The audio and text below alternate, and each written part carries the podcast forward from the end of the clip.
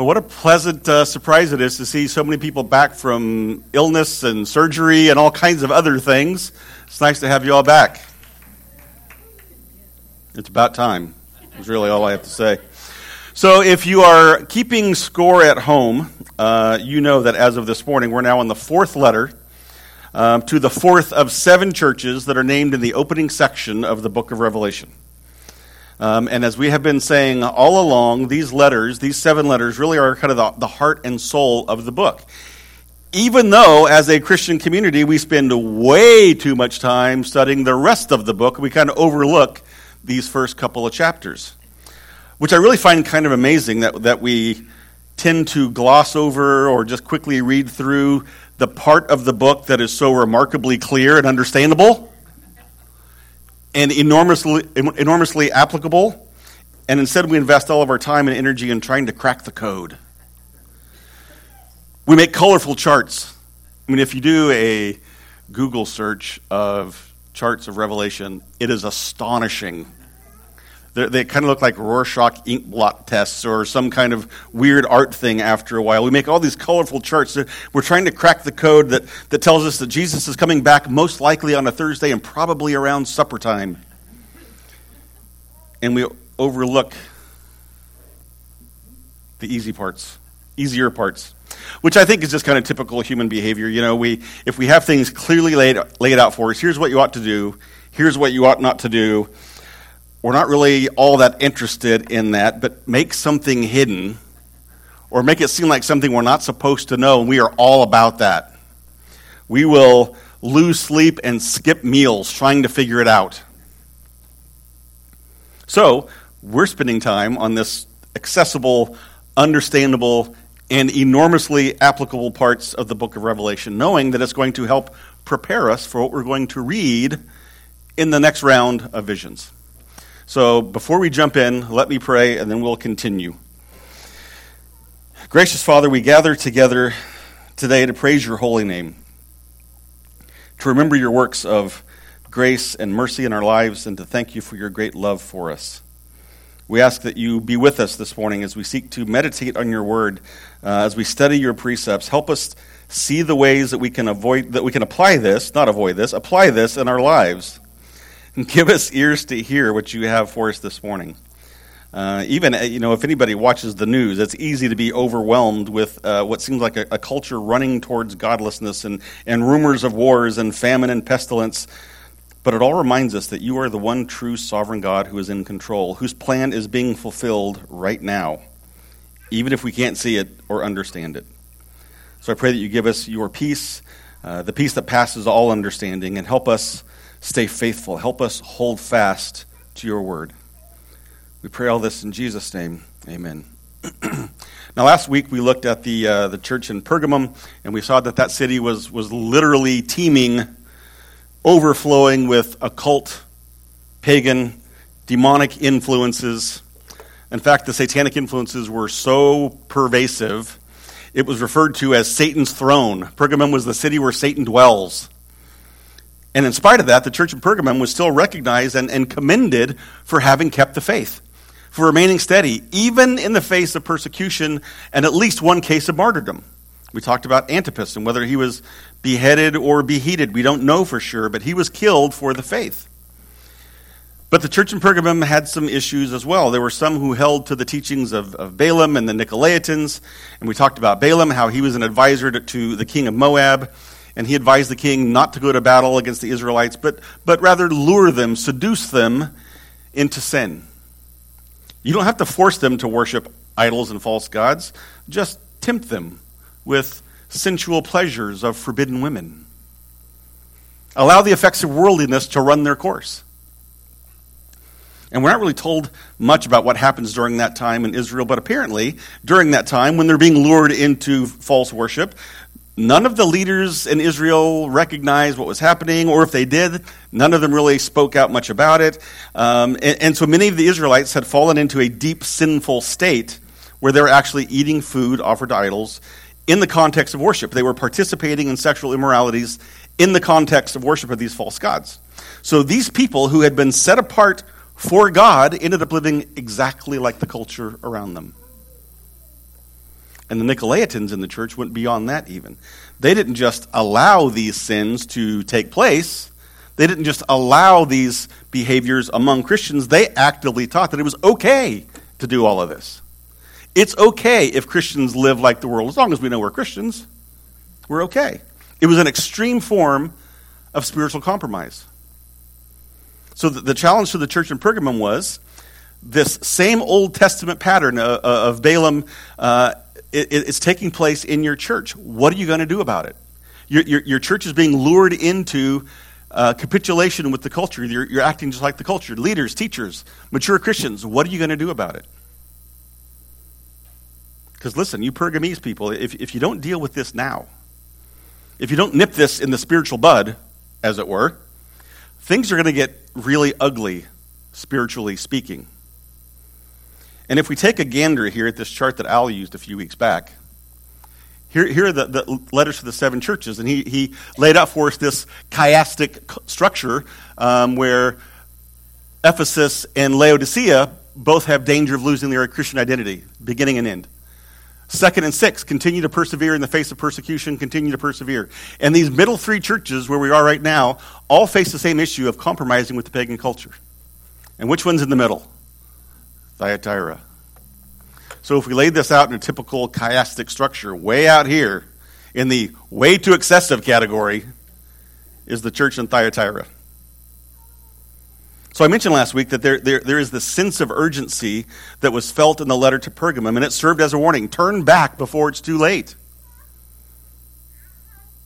Elders, leaders, mature Christians, deal with these problems before it's too late, because here comes Thyatira to see what happens when you don't where things are not potentially ugly, spiritual speaking, they're already ugly. So here's a quick background, a quick sketch of Thyatira. It's right here. And so we're kind of following this pattern of the churches, the letters to the churches. It's located on a river. it was a prosperous trading town. It was an important location on the Roman road. Um, in fact, it was what we might refer to now as a manufacturing town or kind of a blue collar town. The city was well known for its large number of highly organized, well structured trade guilds, kind of like a, a union in our day. Um, in fact, it was said that Thyatira probably had more trade guilds than any other city at the time. So it was kind of like, like the Detroit of its day. And so it's likely, as we've already mentioned, that in order for you to practice your trade in Thyatira, you had to belong to a guild or a union.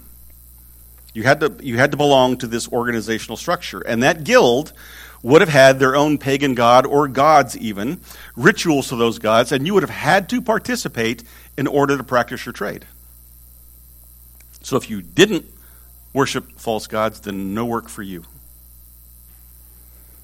It was just commonplace. That's how business was done. The, and the most powerful guilds were the fabric dyers, known for their color purple or indigo out of the area, and the coppersmiths or the bronze workers. Those were the strongest guilds. Now, you may remember the story of Paul running into Lydia.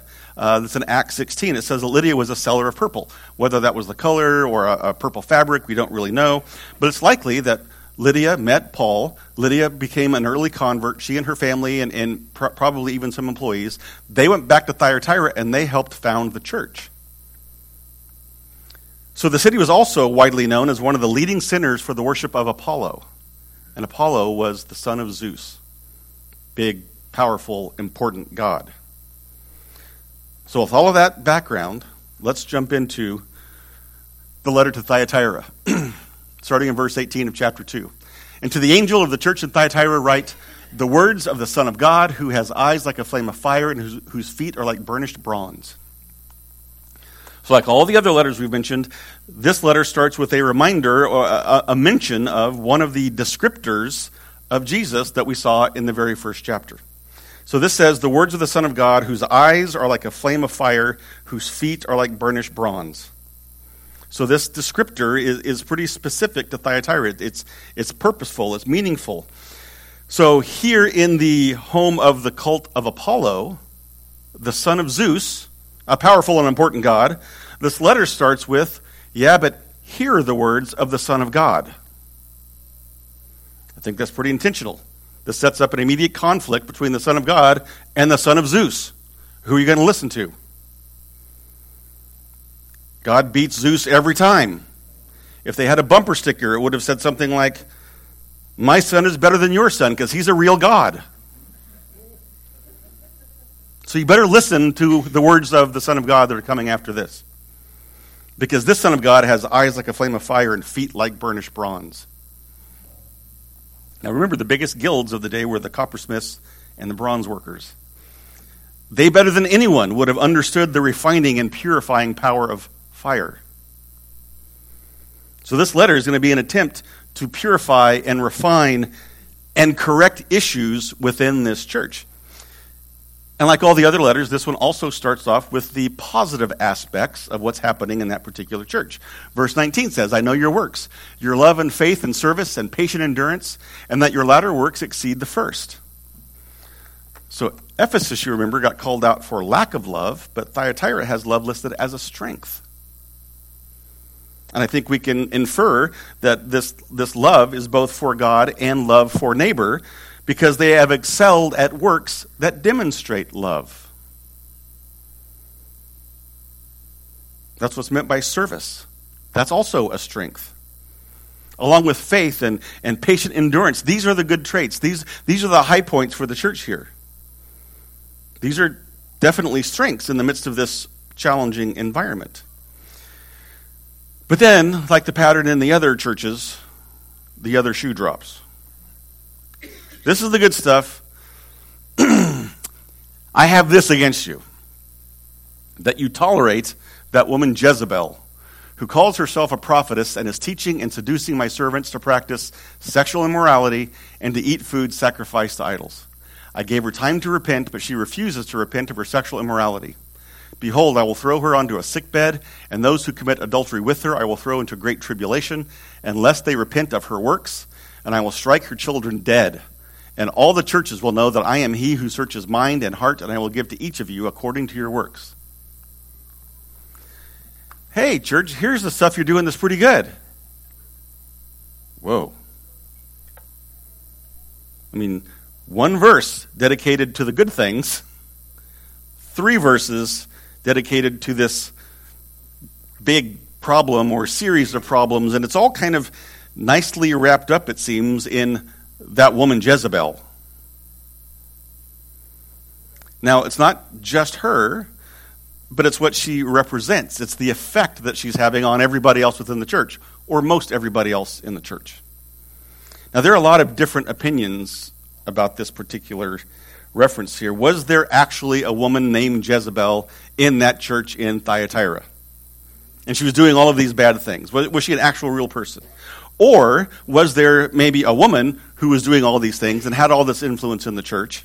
Um, and, and, her behavior, her, her, her cravenness, her immorality was so bad that she mirrored, she kind of patterned the Jezebel of the Old Testament,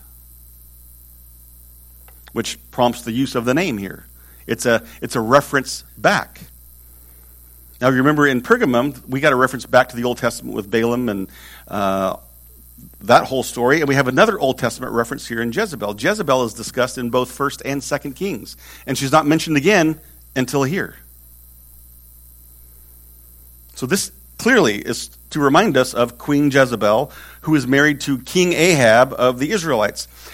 And her whole period with Ahab became one of the saddest chapters in the history of Israel. Jezebel was the daughter of the king of Tyre and Sidon, um, who himself was a priest to Baal. Baal was the, the main god of the Canaanites. In Canaanite lore, he was the ruler of heaven. He was the god of the sun and rain and agriculture and fertility. He was often depicted holding a lightning bolt in his hand. He was the big god. So Jezebel herself became a devout follower of Baal. Um, and perhaps because of the fertility connection, we don't really know, but Baal worship was rooted in sensuality. There were regional variations of practice and worship, but Baal worship almost always included temple prostitution.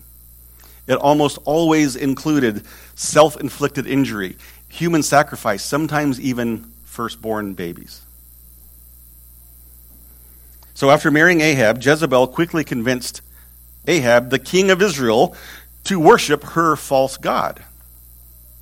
And then she went on this national campaign to wipe out any reference to or any worship of Jehovah God. She ordered all of the altars in Israel to be that had been erected to God to be either destroyed or converted to Baal worship, and she ordered the death of all the prophets and all the priests of God. And she got really, really close.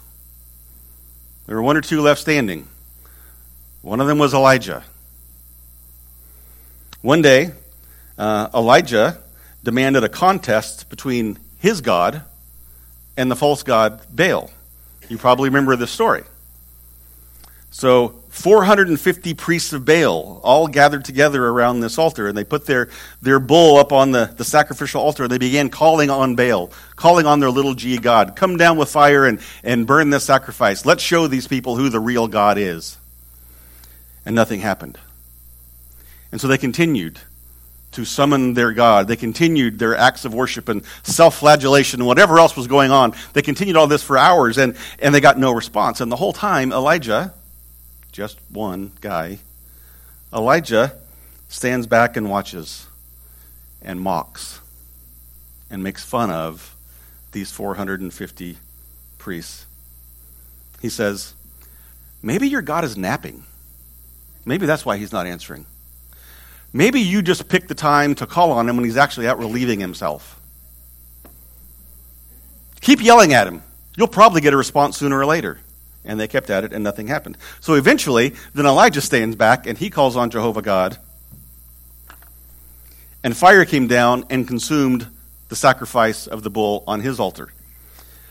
And the wood that was built around it, and the stone that everything was sitting on, the Lord wiped it all out. It was clear that the God of Israel humiliated the non existent false God of Baal and Jezebel, and it just made her mad. She swore that she would continue to hunt down Elijah and kill him. There's another incident in, in the king's stories of Jezebel um, and the land next to the palace. Uh, a man named Naboth owned the land next to the palace. Uh, he's described as a righteous man, and the king wanted to buy his land. But Naboth refused the offer. He wanted to keep his own property. And the king got all pouty and whiny and couldn't imagine why things weren't going his way. And so Queen Jezebel stepped in and she said, I'll take care of this problem. So she killed Naboth and all of his heirs so that legally the land would refer back to the king and the king got the property. So Jezebel was without scruples.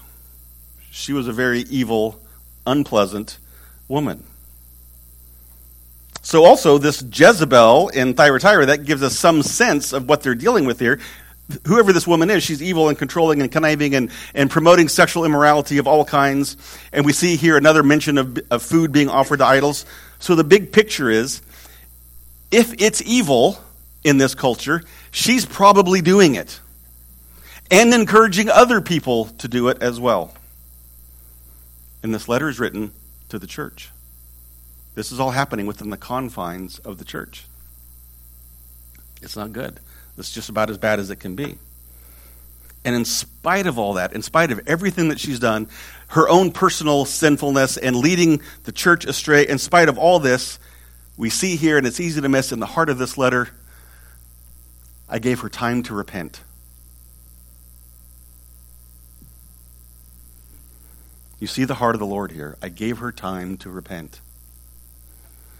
In spite of her multi layered, multi pronged approach, creative sin adventures, all of these things she's got going on, leading all these other people astray, the Lord says, I still gave her, I gave them time to repent.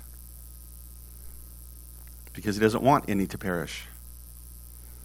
He would rather not send people to hell, but she refuses to repent of her sexual immorality. And sadly, this is a pattern we see throughout the book of Revelation also. As we go through the seals and the trumpets and the, and the bowls, we'll see over and over again how the Lord is waiting for the unbelievers, the earth dwellers as they're called. He's waiting for them to repent. I'm giving them sufficient time. I'm sending all of these signs to let people know that I am the sovereign God. They need to repent and follow me, and, and they refuse to repent. The word repent is used 10 times in the book of Revelation. all of the rest of, of the New Testament, it's only 14 times. The emphasis in Revelation is repent. So God's first thought always is how can we save the unbelievers from the punishment that will come? Give them time to repent. But Jezebel does not repent. He says, So I'll throw her onto a sickbed. And all those who follow her, they're all going to suffer the consequences of their unrepented sin. I'm going to throw them into great tribulation. Notice it doesn't say the great tribulation or a great tribulation, just great tribulation. So there's going to be suffering and trial and tribulation and persecution, whatever else comes their way. There are going to be consequences for their disobedience unless they repent. And then there's kind of that troubling part of it. I will strike her children dead. That sounds, well, harsh. That's, that seems a little harsh. But again, remember the context where they're in the home of Baal worship that often did require child sacrifice. So God's, I think, just using language that they're familiar with. But his real point is, in the context of the rest of this verse, he's not talking about actual physical death. He's talking about spiritual death. So if Jezebel is the leader here and she's leading people into sin and leading them into, into separation from God, then all of those who follow her are her spiritual offspring. And the consequence will be spiritual death, separation from God. And this seems like a pretty clear warning. But I feel like I need to address just briefly here this increasingly popular teaching in some circles regarding the spirit of Jezebel.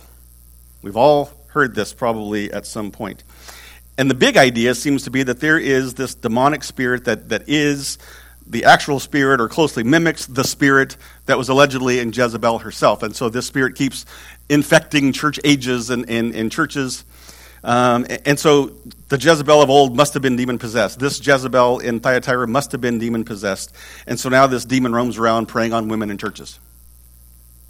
There are books, there are sermons, there are courses dealing with this and how to exorcise the spirit of Jezebel from within the church. And I don't want to get too far afield here from our main subject, but I will point out that neither in the books of the kings or in Revelation is Jezebel herself referred to as being spirit possessed or demon possessed. There is the spirit, meaning just kind of this big idea, all the things that she's involved with. Um,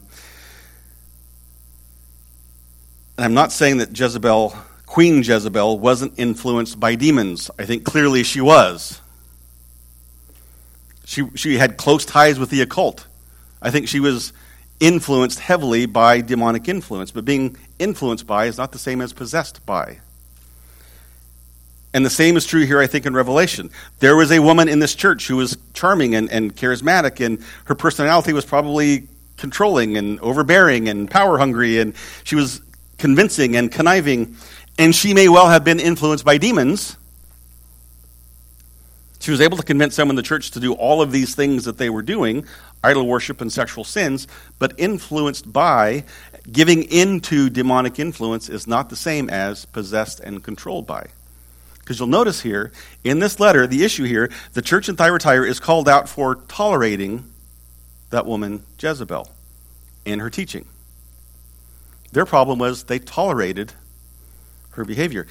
This letter doesn't chastise the church for failing to exercise her Jezebel spirit. That's not what they were guilty of. Jesus never called on this church to cast out the demon from Jezebel. In fact, what it says is she was allowed time to repent. So she had the ability and the opportunity to stop doing what she was doing. She has control over her faculties. So her issue was sin, not for being the host of the demon Jezebel. This Thyatiran Jezebel had the opportunity and the capability to repent, and she did not. Over and over and over. So, if you look at what's being described here at the church in Thyatira, in many ways it seems like the logical evolution of the church in Pergamum. I mean, in retrospect, it seems like Pergamum was in the early stages of what's now happening in Thyatira. Pergamum was told if you don't deal with these false teachers now, there are going to be issues ahead. You're going to have a full blown Jezebel crisis on your hands. That's what the church is experiencing here.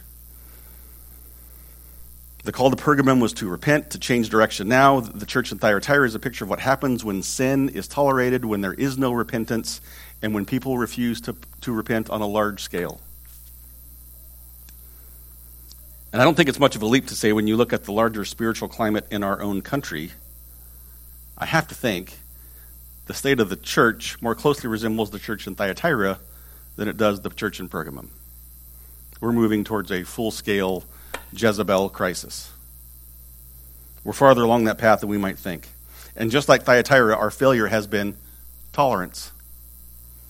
We've tolerated all of these things in our churches. Our culture has for decades now been beating the drum of tolerance.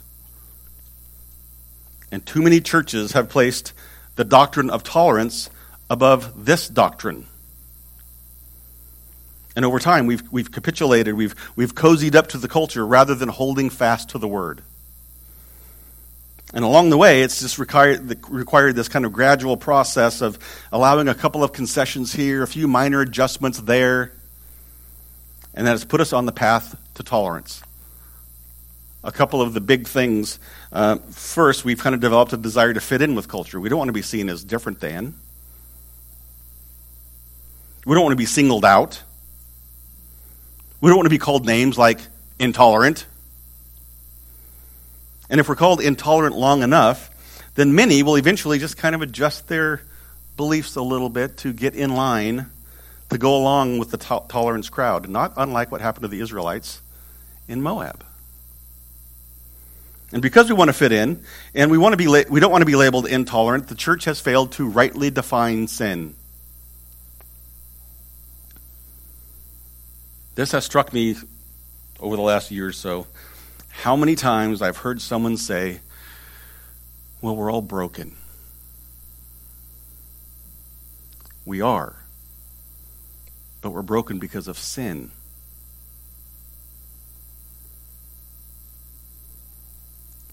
When we say we're broken, we're describing the symptom and not the disease.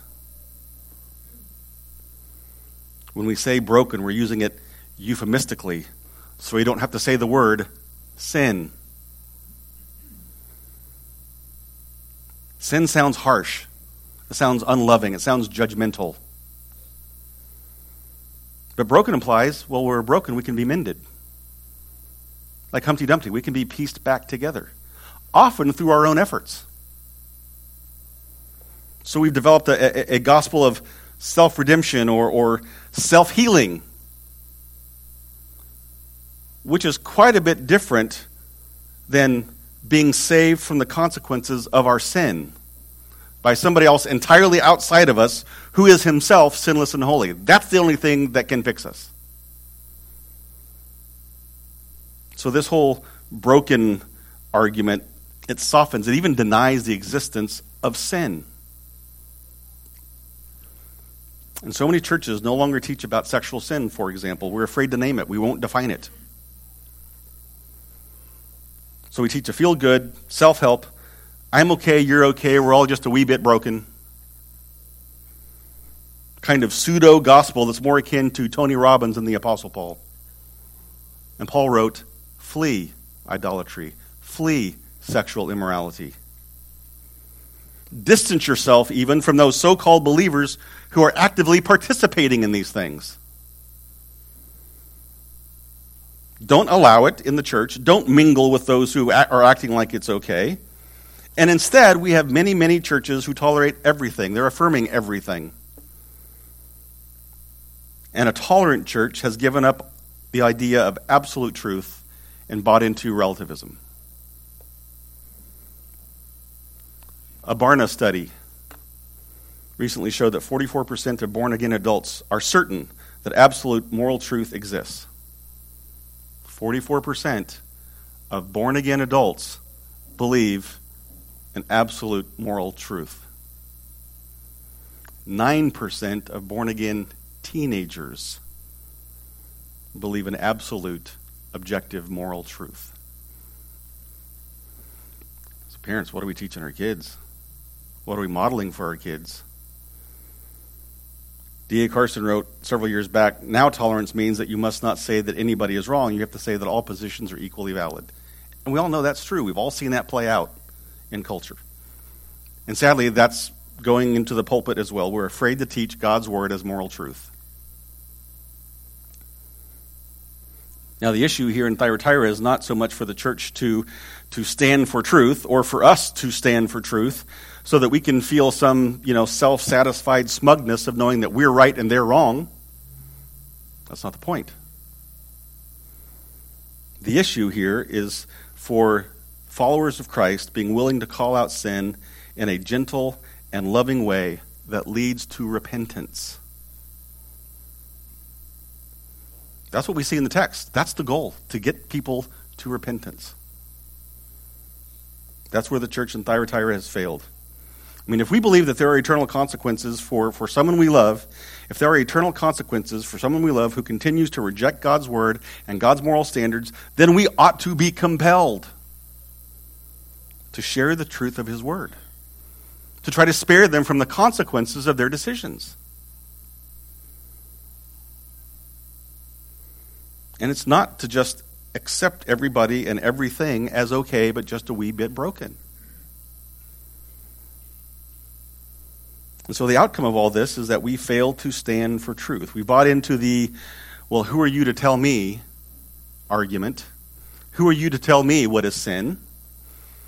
When I think our answer just needs to be, well, it, when it comes to sin, it's not me telling you, it's God's word.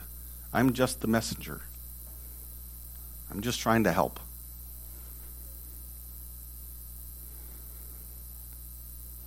And there ought to be a distinction that we're able to make here, which often I don't feel we do well enough, because more often than not, it seems like Christians are really, really good at holding the world to a standard of righteousness to which they have not agreed,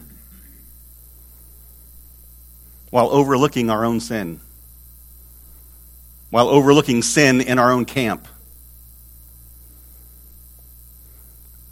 I mean, we're seeing this almost every day, it seems, in churches and celebrity pastors all over the world fall after fall, moral failure after moral failure within the church, and then we find out lots of people knew about it. That's the situation in Thyatira. They've not dealt with sin, they've tolerated it. And it's taken root and it's become a major problem for this church. And the Lord deals with this church. He pronounces judgment, suffering of tribulations, and the pronouncement of spiritual death. And when he pronounces this judgment, he says, Then all the other churches will know that I am he who searches hearts and minds. This is serious business. It goes back to the eyes of like flames of fire. He, he's always searching and penetrating and knowing truth from falsehood and then purifying with that fire, whether to repentance or to judgment.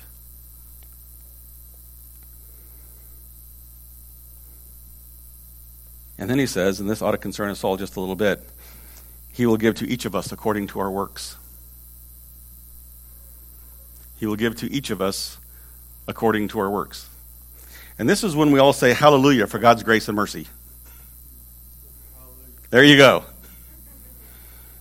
Now, not even in this way too tolerant church in Thyatira, not even in this church has everyone gone along. They've not all bought into the deception. Starting in verse 24, it says, But to the rest of you in Thyatira who do not hold this teaching, who have not learned what some call the deep things of Satan, to you I say, I do not lay on you any other burden. Only hold fast what you have until I come. I mean, I think this gives us just another idea of how bad things were in this church.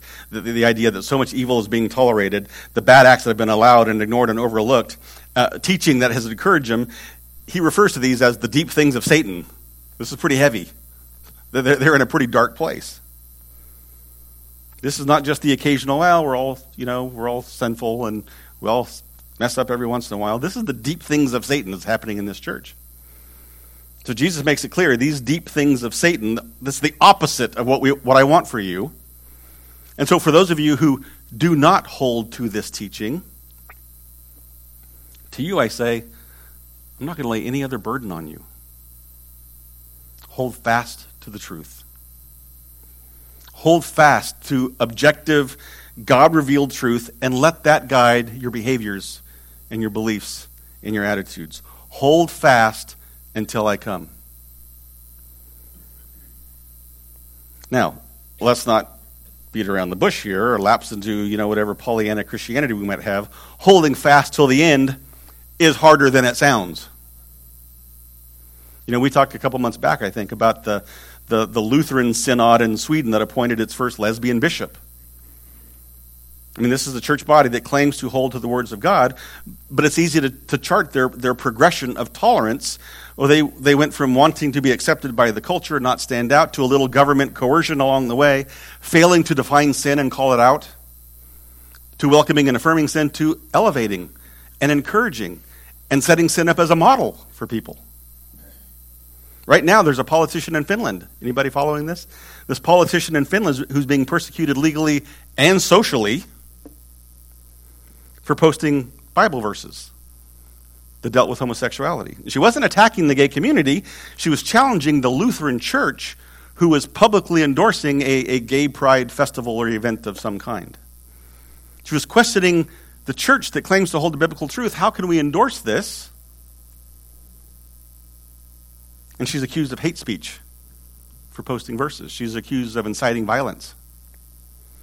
Which means that if she's found guilty, then isn't the Bible, on the whole, hate speech?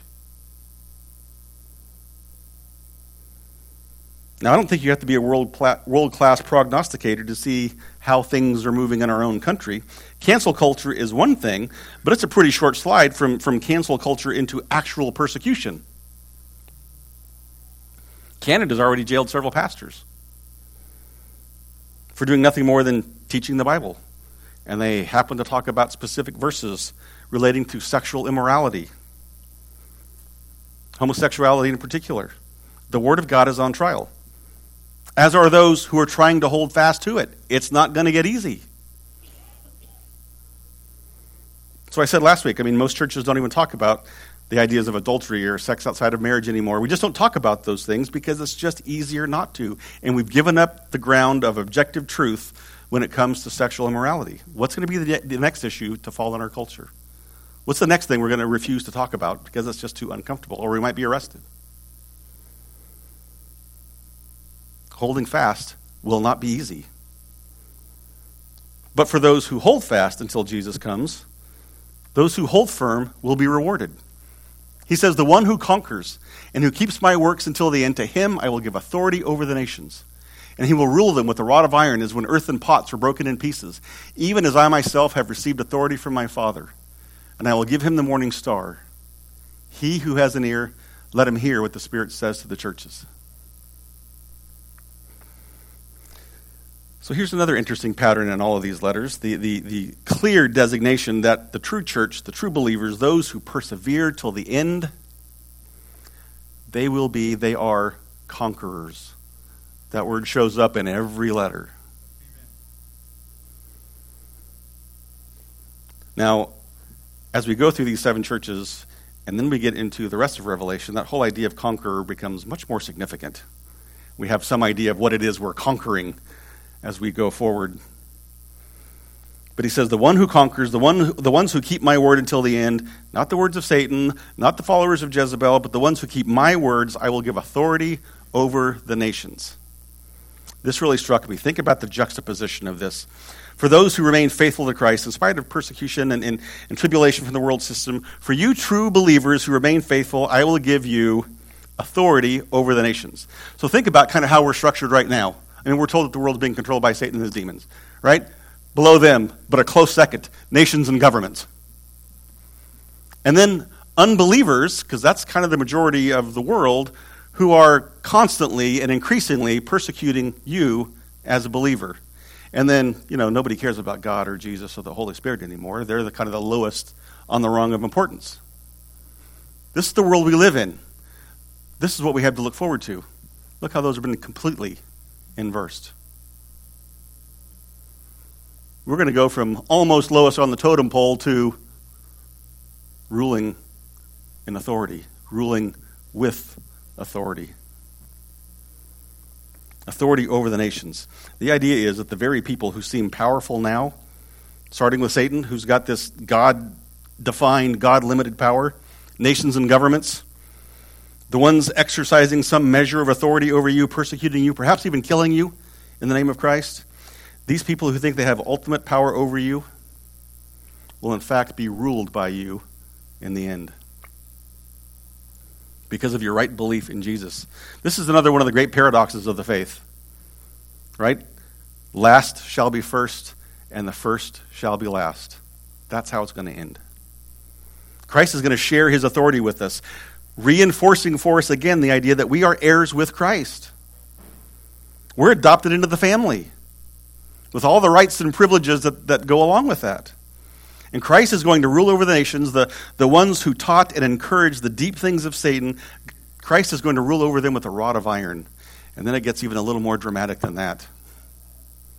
He will rule them with a rod of iron as when earthen pots are broken in pieces. I mean, this is a picture of coming destruction for unbelievers. What Revelation refers to as earth dwellers several times throughout. The, the whole world, the whole earth is going to be judged for our works, as we saw in verse 22. And the unbelievers will be broken and destroyed. But the believers are going to be reward, rewarded with power and, and position and royal authority merely for having accepted Christ as Savior, for repenting of our sin, for holding fast to His words, even when it's not easy, especially when it's not easy, and committing our lives to follow in His footsteps. So you think about this all we have to do is commit our lives to Christ. He's given us royal authority. It just seems to me that Jesus gets the worst part of this deal. We get all of this great stuff for eternity, and He just gets us. But that's what He wanted all along. So we rejoice. We worship the God who's created us, who's forgiven us, who's patient with us who gives us time to repent, who saves us from becoming these broken pots. That's a broken that can't be, can't be mended. Christ shares all of this with us freely because it was a gift to him from his Father. So he shares it with us. And this last little thing I found kind of interesting. It says we'll also be, receive the gift of the morning star. Now, this is a reference to, it's, a, it's another name for Jesus. It shows up again in, in Revelation 22 16. Morning star. And, and perhaps you're thinking at this point, it seems like I've run across that phrase before. Could it be back in Isaiah 14? Yes, that's the one you're thinking of, where Satan is referred to as the morning star, the one who has fallen from heaven and who is cast down to earth. I mean, that clearly describes the fall of Satan. But here in Revelation, morning star refers to Jesus. I mean, it's just talked about everything he's received from his Father. Clearly, this is about Jesus. So, why are both Jesus and Satan referred to as morning star? But I think it gets a little stranger than that, even. Because Jesus is often referred to as the lion of Judah, and Satan roams about as a lion. So, what gives? Why the similarities in description? Well, I can't say I know for sure. But here's my conjecture. Here's my thinking behind it. If you still have your handout that you were given a couple weeks back, you'll see or you'll, you'll remember that, that as we go through the rest of the book of Revelation, we're going to deal with this idea of a holy trinity, but we're also going to deal with the idea of an unholy trinity right? So the similarities in description remind us that Satan will attempt to deceive us and trick us and lure us away from truth at every possibility. He provides what's going to be for many like a, a cheap Jesus knockoff. You can have your spirituality without having really to do anything for it. We know that in 2 Corinthians 11, it says Satan transforms himself into an angel of light. So we have to always be on our guard for deception. We have to always be on the lookout for temptation. We have to be aware that false teachers are trying to deceive us away from truth. Satan is going to present himself as Messiah, as Christ. He's really the Antichrist, but he's going to try to present himself as a Christ like figure. So they're given these similar descriptions to remind us that we have to be on guard for the fake. and I think we can make the argument that historically, when there is no active persecution against the church, no physical persecution, when, there, when there's none of that going on, that's when we are, as the church, are most susceptible to temptation and false teaching. Persecution has a way of galvanizing and strengthening and bringing people together. But that's not our, what our country has faced for most of its existence. And we become more susceptible to temptation and false teaching and false messiahs, false Christs. When we're not actively fighting against external pressures from the culture, somehow we more easily adapt and become like the culture. And I would argue this has been the case for most of this church age. But even when the larger church seems to be moving away from objective truth, moving away from the principles and the precepts of Scripture, there has always been a remnant that holds fast to the truth. Even when Israel's rebellion was at its worst, there were some who did not give in to the whims of the age. They didn't follow the, the charismatic false teachers. They didn't worship the idols. There are some then, and in every church age since then, who have come through as conquerors. And they've been asked to do nothing more, not to take on any other burden, than maintain their obedience to Christ. That's what we're called to do. We're called to be conquerors. The, the incitement, the encouragement is to finish this life as conquerors. Whether that's death by old age or death by being cooked in a bowl. Finish this life as conquerors. And then it ends with He who has an ear, let him hear what the Spirit says to the churches. What the Spirit says to the churches, what the Spirit says to this church.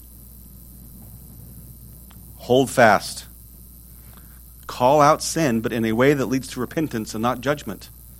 And look for your own sin first.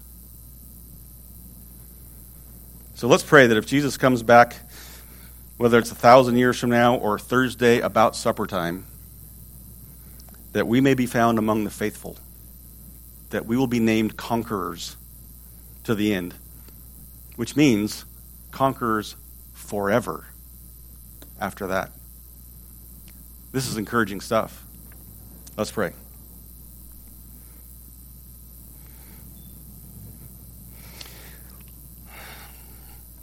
Lord, we are grateful for the time that we have to spend together in your word this morning. And, and um, I pray that for each of us, there's, there's something here that's kind of, kind of taken hold, uh, something that we can hang on to in the, the days and week to come, weeks to come.